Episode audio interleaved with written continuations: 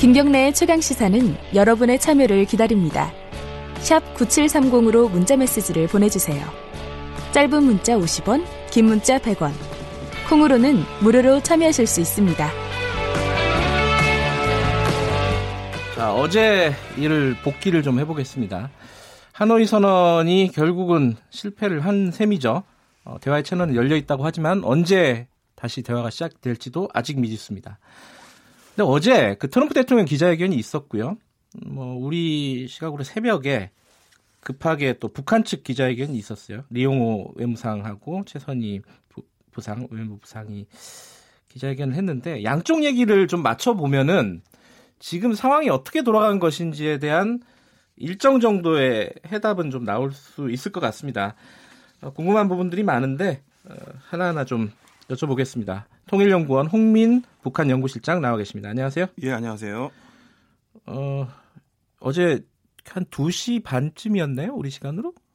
첫, 뭐, 약간. 3시, 3시. 아, 그렇죠. 좀 미뤄진다. 네네. 네. 예, 이제, 네. 어, 확대 정상회담이 약간 지, 이제 연장되고 있다라는 소식과 함께 조금 있다가, 어, 이제 오찬이 취소될 것도 같다. 막 이런 소식들이 네. 간헐적으로 조금씩 들렸어요. 네. 그때 어떠셨습니까? 이게, 야, 이거 문제가 있다라고 생각하셨습니까? 예, 그러니까 뭐 그 전날 약간 조짐이 좀 불안할 수도 있다라는 몇 아, 가지 아, 신호를 받긴 어. 받았는데 일단 결렬까지는 전혀 생각을 못했죠. 예, 예. 합의문이 도출 안 되는 상황까지 가지는 않고 어, 네. 적정 지점에서 최종적으로 타, 시간이 좀 지연되더라도 네. 타결점을 찾아서 합의문은 나올 것이다. 왜냐하면 네. 그 전까지 들었던 얘기는 합의문은 완전하게 작성이 돼 있는 상태다. 다만 네. 이제 특정 부분에 블랭크가 남겨져 있지만은 상당 부분 작성이 된 상태라는 얘기를 들었기 때문에 아 이 정도 갔는데 뭐 판을 완전히 뒤집고서 회담이 합의문이 안 나오는 구조는 아닐 것이다 이렇게 이제 생각을 했었죠. 근데 그 블랭크라는 게그 네. 그 양국 정상 간에 채울 수 있을 정도의 공간이었을 거 아니에요. 그 가로라는 그렇죠. 게. 네, 그렇죠. 근데 지금 이제 어 협정문이 이미 준비돼 있다는 거는 뭐 기정사실이죠. 그거. 네. 의심할 수 없는 네. 것 같고 트럼프 대통령의 말도 그렇게 그렇죠. 나왔고요. 네. 그러면 이제 왜 틀어졌느냐 이제 네. 요 부분인데 뭐 오늘 아침에 신문들을 보니까 약간씩 뉘앙스가 달라요. 좀 그렇죠. 정리가 필요할 네. 것 같습니다. 일단 트럼프 대통령 기자회견과 어, 네. 좀 북한 측 기자회견 양쪽을 보고 사람들이 이제 좀 단순하게 생각하면은 네. 도대체 누가 잘못한 거냐? 네. 뭐 이렇게 물어볼 수도 네. 있는데 그런 식으로 대답해 주시지는 않을 것 같고 자 어떤 일이 벌어졌는지를 한번 좀 복기를 좀 해주셨으면 좋겠어요. 그런 식으로 얘기할게요.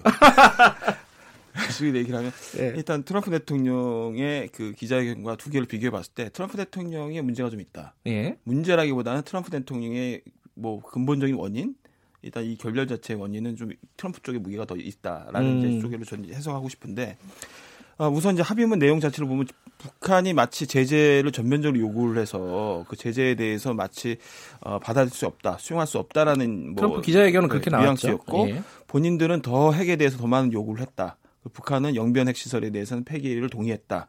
그러나 자신들은 더 많은 걸 원했다. 예. 뭐 이런 식의 이제 내용들이었는데 실제 이제 이용호 외무상과 그 최선희 부상의 인터뷰를 들어보니까 인터뷰 아니 기자회견을 들어보니까 자신들은 전, 전면적인 대북 제재를 다 요구 해제를 요구한 것이 아니고 부분적이었고 그것도 유엔 안보리 제재 중에 2016년과 2017년에 다섯 건에 해당됩니다. 이게 네. 주로 이제 노동자 송출이라든가 금융거래라든가 정유라든가 뭐 광물 수출 뭐 네. 뭐 이런 부분들 사실 북한 내각 그러니까 북한의 인민 경제에 아주 좀 치명타를 줄 수 있는 재정 확보에 굉장히 영향을 미치는 주요 부분들이거든요. 예. 그래서 이 부분들에 대해서 이제 해제를 요구한 것이었다. 예. 어, 그런데 이제 북한 미국이 전면적인 마치 해제를 요구한 것처럼 트럼프 대통령이 발언한 것은 사실상 좀 큰 차이가 좀 있는 거죠. 음.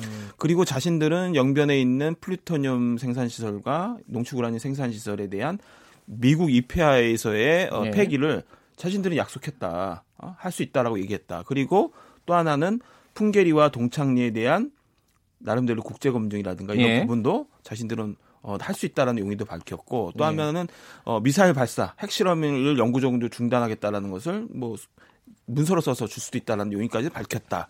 이렇게 얘기했단 말이죠. 그러니까 네. 굉장히 지금까지 우리가 예상했던 수준에서 크게 벗어나지 않을 만큼 상당히 미, 북한은 나름대로 영변에 대한 핵폐기는 충분히 밝혔던 네. 것으로 보입니다. 네. 그래서 이런 측면에서 양쪽을 비교해 봤을 때 트럼프 대통령이 비핵화에 대해서 굉장히 많은 요구를 추가적으로 했, 을 가능성이 높고 그리고 제재에 대해서도 상당 부분 어 주고 싶지 않은 그러니까 지금 당장 어, 일부라도 해제, 한다라는 것 자체를 용납하기 싫어하는 음. 그런 어떤 자세를 취하지 않았나라는 생각을 일단 합니다. 그런데 이제 트럼프 대통령 기자회견에서 그런 얘기를 했잖아요. 어, 영변 말고 다른 데를 얘기하니까 북한 네. 쪽에서 깜짝 놀래더라. 네. 어, 이런 것까지 알고 있었나? 뭐 이런 뜻이겠죠, 네, 아마. 네, 네. 그렇다면은 어, 실무 협상에서 나오지 한 번도 나오지 않았던 얘기를 트럼프 대통령이 꺼냈다는 얘기잖아요. 그건 인정을 한 거죠. 그렇죠? 아, 그렇지 않습니다. 왜냐하면 네? 스티븐 비건도 특별 대표도 네. 그 2월 6일하고 8일날 네. 방북을 하기 전에 스탠포드에 연설하는 과정에서 이미 그 미국이 북한이 지금 상정하고 있는 나름대로의 그 예. 로드맵에 입각해서 얘기를 했어요. 뭐냐면 우리의 우선적인 목표는 플루토늄과 농축우라늄 생산 시설, 소위 말해서 예. 핵물질 생산 시설이 1차적인 목표고 예. 두 번째는 무기. 예. 소위 이제 미사일 발사체하고 그다음에 핵탄두 하고 기포 장치가 돼 있는 무기화 네. 돼 있는 거 요게 다음 단계다라고 이미 설정을 했습니다. 그리고 그걸 좀 더 쪼개 가지고 영변 시설이 우선 대상이 되고 예. 그다음에 영변 이외에 있는 핵물질 생산 시설이 아마 다음 대상이 될 것이다. 근데 네. 그 과정으로 가기 위해서는 영변 이외의 것으로 가기 위해서는 신고가 전제가 돼야 되죠. 네. 영변 이외에 어떤 시설이 있는지를 북한도 얘기를 안 했고 예. 미국이 가지고 있는 정보로는 불안정할 수 있기 때문에 그걸 신고를 받아야 되는 과정은 분명히 있었던 거죠. 그래서 이미 이렇게 단계를 쪼개서 얘기를 했습니다. 그래서 북한도 영변 정도를 신뢰 조성 단계에서 필요한 예. 자신의 비핵화의 어떤 그 조치라고 보고 이번 제안을 했던 것이기 때문에 그 트럼프 대통령이 뭐 실무 과정에서 이런 과정들을 아마 비건은 충분히 얘기를 했을 거고 입장을 네. 전달했을 거고 그렇다면은 트럼프 대통령이 이런 실무 협상 과정의 이야기들을 모르고 있었을 거라고는 생각 안 합니다. 음. 어, 근데 이제 아마 트럼프 대통령이 지금 이제 농축우라늄 시설이 추가적으로 있는 것에 대해서 뭐 놀래 얘기를 했는데 깜짝 놀랐다. 네. 이거는 좀 과장된 어법일 수 있는데 아. 어떻든 간에 기존의 영변 이외에 한 4개 정도의 농축우라늄 시설이 있을 수 있다고 추정을 정보기관이나 이런 데서 해왔던 것도 있는데 네. 그것에 대해서 두 개 정도로 증빙자를 내면서 이거 있지 않냐라고 얘기를 한 것인지 예. 아니면 그 네 개 이상의 또 추가적인 걸 발견해서 네. 그거를 얘기를 한 건지는 정확히 확인할 수 없으나 예. 트럼프 대통령의 지금 말로 본다면은 영변 플러스 영변 이외에 있는 농축우라늄 시설 플러스 미사일과 관련된 또는 핵탄두와 관련된 목록을 요구했을 가능성이 높은 거죠. 그러니까 굉장히 어, 우리가 생각했던 것 이상으로 굉장히 많은 요구를 했을 가능성이 있다는 거죠. 그러니까 그 요구가 어, 실무 협상에서 어느 정도 조율이 된 어떤 수준을 넘어섰다. 일단 그렇게 판단할 수 어, 있는 거 그거는 아니에요? 아닌 것 같아요. 그래요? 그러니까 그거는 좀 조심스럽게 봐야 되는데 제가 예. 이제 약간 스토리를 만약에 예. 얘기한다면은 2월 6일 8일 때 스티븐 비건 특별 대표가 방북을 해서 스팀 예. 비건 팀이죠. 방북을 해가지고 협상을 했다고 얘기를 안 했어요. 음. 입장을 밝히고 아, 왔다고 예, 예, 했습니다. 예. 한 번도 제대로 된 협상을 한 적이 없어요. 그래서 가서 입장을 밝혔다는 것은 미국이 원하는 비핵화 요구 수준을 음. 밝히고 온 겁니다. 네. 나머지도 뭐 얘기를 했겠지만 요구 수준을 강하게, 강하 게 밝히고 왔는데 그 요구 수준은 아마 트럼프 대통령이 요번에 어, 요구했던 예. 더 많은 걸 원한다라는 수준을 아마 요구했을 가능성이 높습니다. 최대 아, 최대치로 그래요. 요구를 했던 것이죠. 그리고 나서 보통 우리는 정상회담 앞두고 합의문을 만들기 위해서는 굉장히 촘촘하게 실무 협상이 이후에 전개될 줄 알았더니 너무 공백 기간이 길었어요. 그리고 결국은 음. 하노이에서 그냥 만나서 나머지 문안 조율하는 작업으로 바로 들어갔단 예. 말이죠. 그 공백 기간이 뭐냐? 결국은 김정은 위원장에게 자신들이 높게 요구했던 비핵화 요구 수준을 결단하도록 시간을 준 개, 개, 어, 시간을 준 것이고 네. 하노이에서 만나서 결국 한 건 뭐냐면 문안을 자, 만드는 일이었습니다. 그래서 종전선언과 연락사무소와 남북 경협과 어, 인도적 지원과 관련된 부분들은 이미 문장까지 다 완성이 돼 있었고 그 과정에서 남북 경협 내용들은 문안에 직접 네. 남북 경협이라는 말이 들어가진 않지만 사실상 어떻게 보면 그걸 녹여서 남북경협에 갈수 있는 운신의 폭을 만드는 네. 그런 것까지 이미 조율이 돼서 문장이 다 만들어졌다는 거죠. 음. 그래서 그 실제 트럼프 대통령조차도 실제 합의문은 마련됐다라고 얘기를 예. 했거든요. 예. 다만 비핵화 부분에 김정은 위원장의 결단이 필요한 부분만 블랭크로 만들어 놓은 상태에서 완전히 작성돼 있었던 거고 김정은 위원장은 그럼 왜 60시간에 걸쳐서 이런 요구를 받았음에도 불구하고 왜 왔느냐? 그게 그게 어. 제일 어. 뭐랄까요? 아마 이제 이렇게 생각할 수 있겠죠. 왜냐하면은 예. 김정은 위원장은 요구 요구 수준은 굉장히 높은 수준을 요구 받았지만 협상의 최대치일 것이라고 생각하고 협상장에 가서 마지막에 가면은 그 간격이 줄어들어서 음. 허들이 좀 낮아질 것이다. 거기쯤에서 네. 이제 타협점이 만들어질 수 있다라는 생각을 하고 왔을 것이 높고 그 전날 만찬장에서 아마 트럼프 대통령은 그 요구 수준을 관철시키기 위해서 굉장히 유인성 발언들을 계속 많이 했을 거예요. 그래서 예. 뭐그 김정은 위원장은 굉장히 흥미로운 얘기를 많이 들었다. 뭐 이런 예. 얘기를 했는데 결과적으로 그 다음 날 단독 회담에서 김정은 위원장은 그것을 수용한다는 의사를 밝히지 않았고 확대회담에 가서 결국은 북한도 수용할 수 없는 입장들을 어느 정도 내비쳤을 것입니다. 그래서 거기에 음. 대해서 이제 어 트럼프, 트럼프 대통령이 그럼 영변 정도에서 타결을 짓자라고 하고서 거기서 매듭을 지을 수 있는 가능성이 있었음에도 불구하고 거기서 더 많은 요구를 했던 것을 그대로 간철시키기 위해서 그냥 결렬을 시키는 선택을 했다 이렇게 볼 수 있는 거죠. 이게 그 무 자르듯이 이거냐 저거냐라고 얘기할 수는 없는 건데 연결이 돼서요. 그렇죠. 네. 비핵화 관련된 어떤 미국의 요구 사항 때문인지 아니면은 북한이 요구하고 있는 제재 완화의 수준 때문인지 이게 이 같은 얘기인데 이제 연결이 돼 있잖아요. 두 네. 개가 연결이 돼 있는데 그럼 선후 관계의 문제일 수도 있고 네. 그럼 이번 회담이 이렇게 결렬된 핵심 이 핵심 의제가 비핵화냐 제재 완화냐 어떻게 해석을 해야 됩니까? 약간씩 달라요 이게 보는 게 전문가들 네. 말이. 근데 기본적으로 영변이 갖고 있는 가치가 뭐 상당하다는 걸 지금 기술적으로 다 시간상 설명할 수는 없지만 상당하단 말이죠. 예. 그런데 이제 북한이 보기에는 신뢰 조성이라는 단계를 계속 주장을 합니다. 네. 그러니까 신뢰 조성의 단계에서는 요 정도의 비핵화와 요 정도의 내용들이 교환됐으면 한다라는 얘기가 있었던 것이고 예. 그리고 북한이 지금 영, 그 제재에 대해서 만약에 요구를 부분적인 제재를 얘기했던 부분을 미국이 받아들이기 힘들었다면 아마 이런 부분이 있었을 겁니다. 뭐냐면 제재를 바로 비핵 영변 핵시설에 대한 폐기 절차에 들어가는 순간 같이 동시에 제재도 풀어라라고 요구를 했다라면은 그거는 좀 약간 미국이 받아들이기 힘들 수도 있어요. 왜냐하면 아하. 영변의 일정 부분이 불능화 됐을 때 뭐 제재를 검토해서 그때 해제하겠다 이렇게 갔으면은 약간의 시점상 선 비핵화 조치가 있은 다음에 이제 나중에 이제 제재가 예. 풀려지는 이제 모양새 됐을 텐데 아마 동시 교환을 요구했다라면 그거는 미국이 약간 받아들이기 힘든 부분이 있었을 수도 있어요. 그러나 네. 어떻든 간에 결국 상하는 대가의 측면을 봤을 때는 영변 시설의 가치에 비해서 제재를 다섯 개 정도의 그 결의하는 자체를 푸는 것 자체를 그렇게 못 바꿀 정도로 그 제재의 그 수지 그 가치가 더 높으냐 그거는 뭐 논란의 여지가 있습니다. 근데 예. 트럼프 대통령 그렇게 얘기했잖아요. 지금 최선희 부상은 다섯 개를 얘기했지만은 네. 트럼프 대통령 표현이 전면적인 네. 어, 제재 완화를 요구했다 북한이 우리가 받을 수가 없었다라는 쪽으로 얘기를 했단 말이에요. 이거는 말이 좀 다른 거 아니에요, 서로? 지금? 그러니까 이 전면적인 제재라는 표현 속에는 우리가 이제 처음에 이제 북한 말을 듣기 전에는 이 전면 제재 속에는 어, 그렇다면 유엔 안보리 제하고 미국 독자제 다 풀어달라는 예. 얘기였나? 이렇게 이제 생각을 했는데 실제 보니까 다섯 개였는데 그 다섯 개가 중요한 이유가 뭐냐면 이 다섯 개를 보고 아마 트럼프 음. 대통령은 굉장히 큰 거라고 생각했을 가능성이 높은데 예. 2016년과 2017년 발동된 이 다섯 개의 결의안은 굉장히 이 고강도 대북 제재라고 얘기하는 제재의 가장 핵심 내용을 가, 장 많이 담고 있어요. 그러니까 음. 북한의 목을 목줄을 재고 있는 걸 가장 많이 하고 있고 실제 요게 만약에 해지가 돼버리면 미국의 독자 제재가 상당히 무력화되는 시점이 아하, 생깁니다. 예. 그렇기 때문에 아마 이게 키 키를 주고 있는 제재 부분에 해당된다고 본 것으로 만약 전면적인 요구라고 아. 해석할 볼 수도 있는 거죠. 예, 해석의 영향이 좀 있다. 네, 북한이 그렇죠. 만약 다섯 개를 요구했더라도 그걸 전면적인 제재 완화로 받아들일 수가 있다. 미국 입장에서는. 뭐 그렇게 좋게 생각하면 트럼프의 입장을 해석해 볼수 있는 거고 아니면은 예. 트럼프식의 굉장히 과장된 어법의 예. 한 일환일 수도 있고. 예. 복귀는 조금 더 할 얘기가 있지만은 네. 조금 앞으로 얘기를 나가야 될 것 같은데요. 이러면은 지금 어 트럼프 대통령은 급하게 미국으로 돌아갔습니다. 그 김정은 위원장은 이제 조금 하루 이틀 이제 하노이에 좀 있다가 갈 예정인 것 같은데 이게 앞으로 대화가 이게 어 조만간 가능할 것이냐 아니 뭐 3, 4주 뭐 이렇게 얘기를 했잖아요.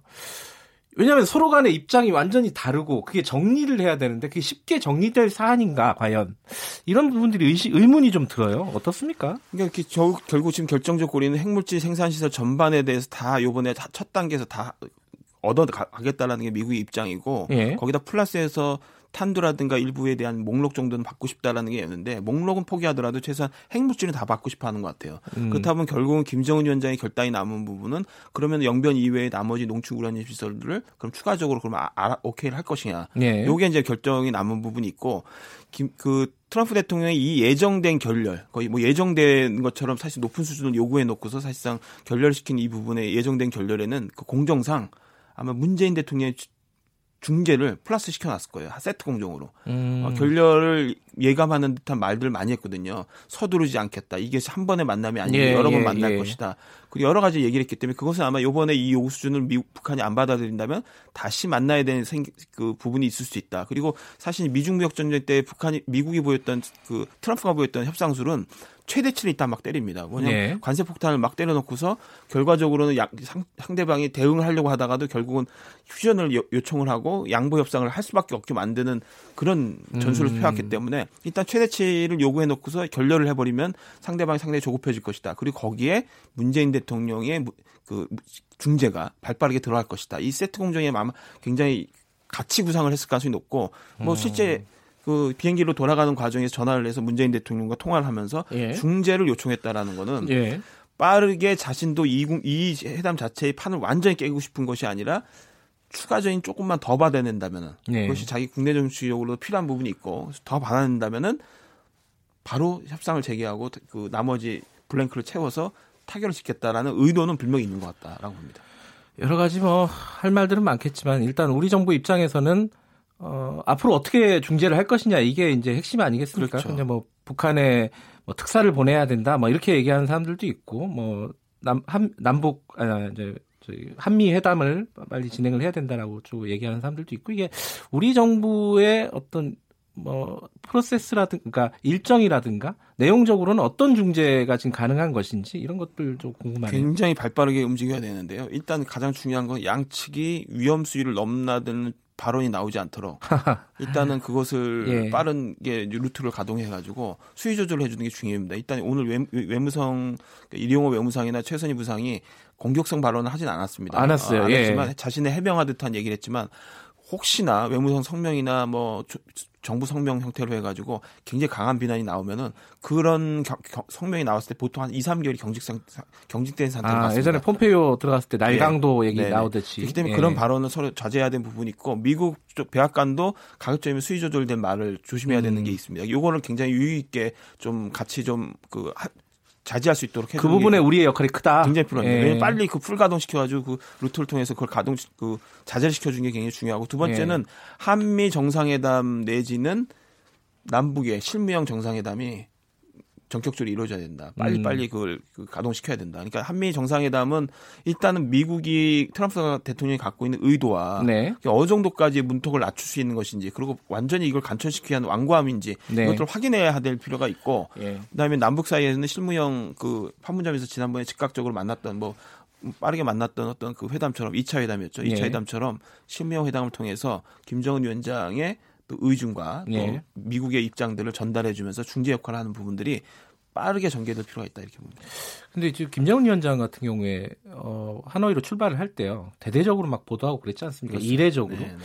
이게 정치적으로 굉장히 부담되지 않을까 지금 상황이 예, 어, 저도 이제 그게 가장 우려스러운데 60시간에 거쳐서 온 그 행보가 예. 결국 돌아갔을 때 뭔가 성과로 설명돼야 될 것이 있는데 오늘 다행히 조선중앙통신 지금 방금 나온 걸 보니까 예. 어, 미국에 대한 뭐 전혀 이 회담에 대한 비난은 전혀 없고 굉장히 성과적이었다, 진전이 있었다라는 방식의 일단 일단 그 음. 보도는 나왔습니다. 네. 그렇기 때문에 아마 김정은 위원장이 헤어지면서도 이 블랭크를 채우는 부분에서 지치긴 지치지만 어떤 네. 형태로 매듭은 지어야 된다는 아마 생각을 분명히 했을 거라는 생각이 들, 들기 때문에 돌아가서 바로 공격성 발언을 하면서 이 판을 일단 흔들어 보지는 않을 거라고 봅니다. 일단은 음. 한번 고민을 좀한 상태에서 이 블랭크를 채우기 위한 문재인 대통령의 중재도 아마 기대를 해보 기대를 해볼 것 같기도 하고 예. 그래서 제 보기에는 바로 즉각적인 어떤 부정적인 반응은 나오지 않을 거라고 봅니다. 어, 당연히 어, 원래 이제 예측하기로는 뭐 한 3월 말 4월 정도에 답방이 있을 것 같다. 만약에 이제 북미 회담이 잘 진행이 된다면은 그런데 뭐 그거는 뭐 기대할 수가 없는 상황이겠죠, 당연히. 그렇죠. 예. 예. 그러면 이제 어, 뭐 저번처럼 판문점에서 전격적으로 만난다거나 아니면 뭐 네. 특사나 이런 것들을 조율을 그렇죠. 통해서 네. 대화를 이어가는 뭐 요 정도 수순이 되겠네요. 그렇죠. 네. 알겠습니다. 복잡한 얘기인데 앞으로 얘기가 어, 기대도 되고 걱정도 되는 상황입니다. 여기까지 듣겠습니다. 고맙습니다. 예, 감사합니다. 자, 통일연구원 홍민 연구실장이었고요.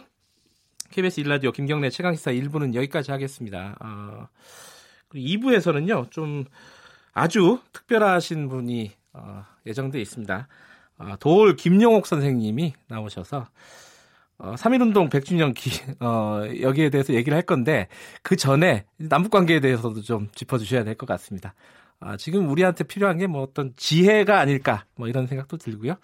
그런 차원에서 어, 김용옥 선생님의 어떤 지혜 를 한번 들어보는 시간을 가져보도록 하겠습니다. 잠시 후에 아, 뵐 테니까 좀 기다려 주시고요. 뉴스 듣고 5분 뒤에 돌아오겠습니다.